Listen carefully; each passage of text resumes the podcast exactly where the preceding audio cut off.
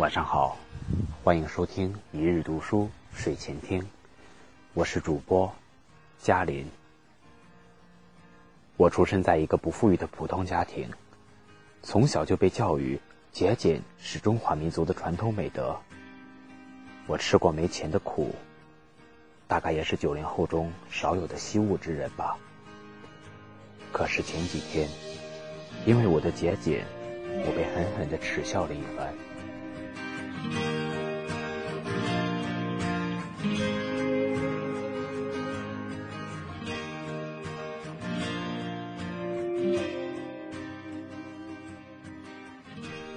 导火索是我的手机，国产机，而且是三年前的旧款，屏幕不算特别大，好在灵敏度不错，我经常端着它敲敲打打，利用零零碎碎的时间码字。那天。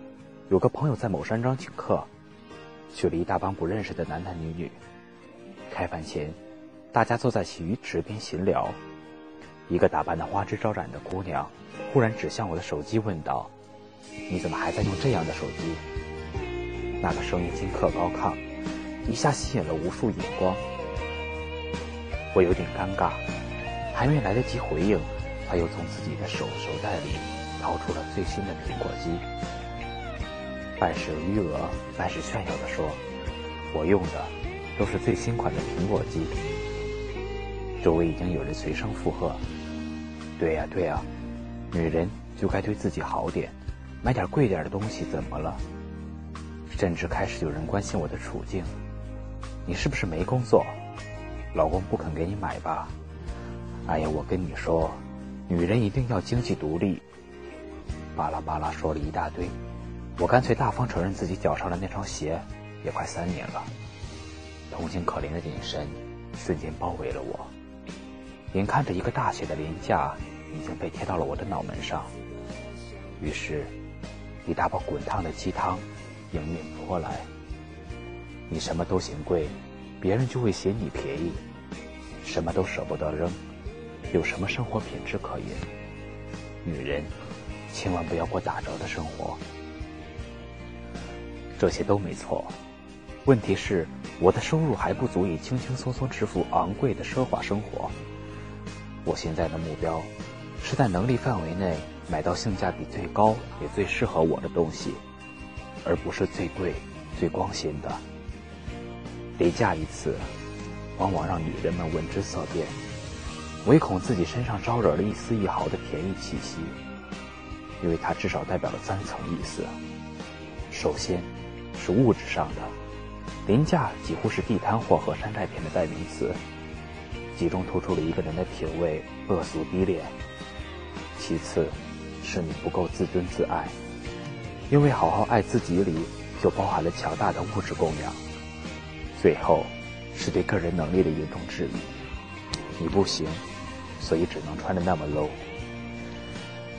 这三条中的任何一条，都足以让一个积极向上的姑娘。无地自容，所以大家不顾一切的买贵的东西，一种错觉也在年轻姑娘中病毒般大肆蔓延，似乎敢花钱就一定能赚到钱，似乎穿了贵的衣服就一定能成为贵的人。可恕我直言，这是本末倒置。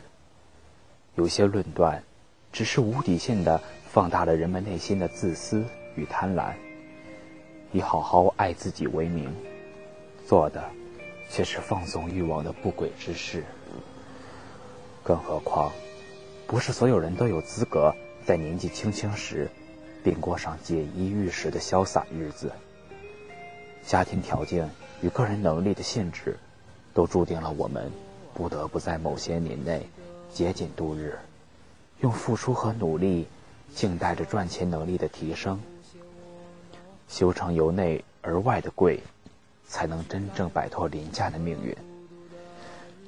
不过也有别的路，比如裸贷、卖卵、援交、坐台。花花世界里有各式各样的诱惑，总能将心存侥幸的年轻女孩轻轻拉下水。想要摘下廉价的标签，却不得不在卑微中浮浮沉沉。事实上。为了为物质去出卖自己的肉体和青春，是更人为人所不耻的凌驾。节俭并非廉价的同义词，因为节俭不是克扣着自己的吃穿用度，把日子过成惨不忍睹的寒酸样，而是把资源利于做到最极致。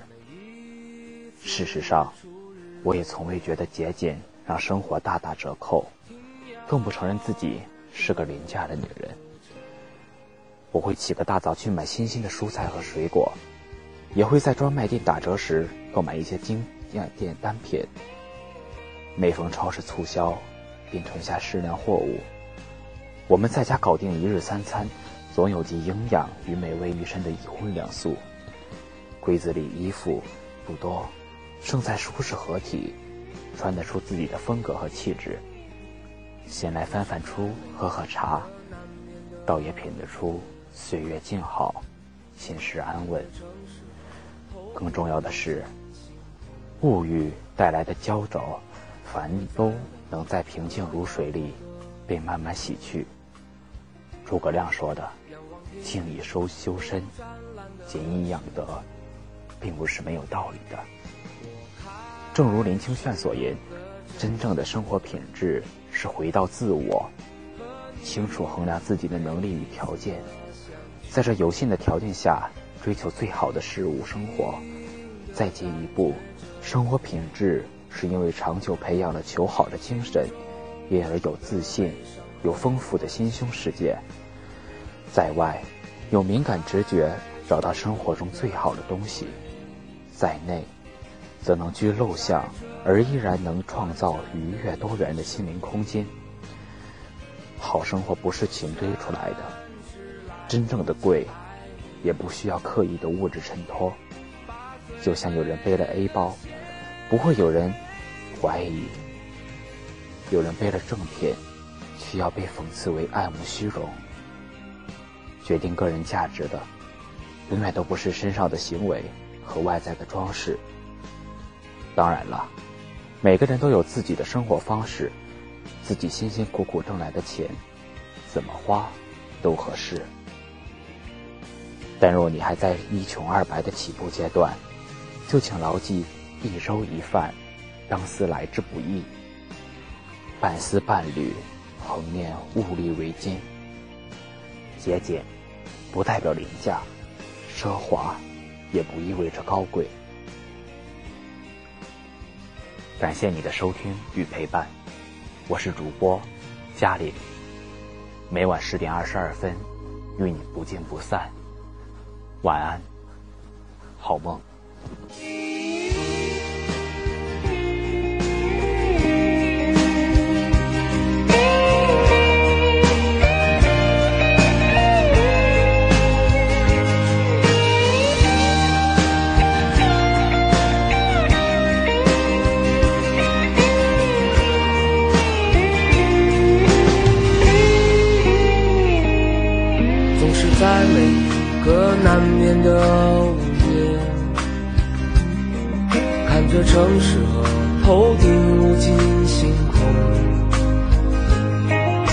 会在每个仰望的午后，仰望天空湛蓝的深处，我开始懂得珍惜和你。每一次的相聚，静静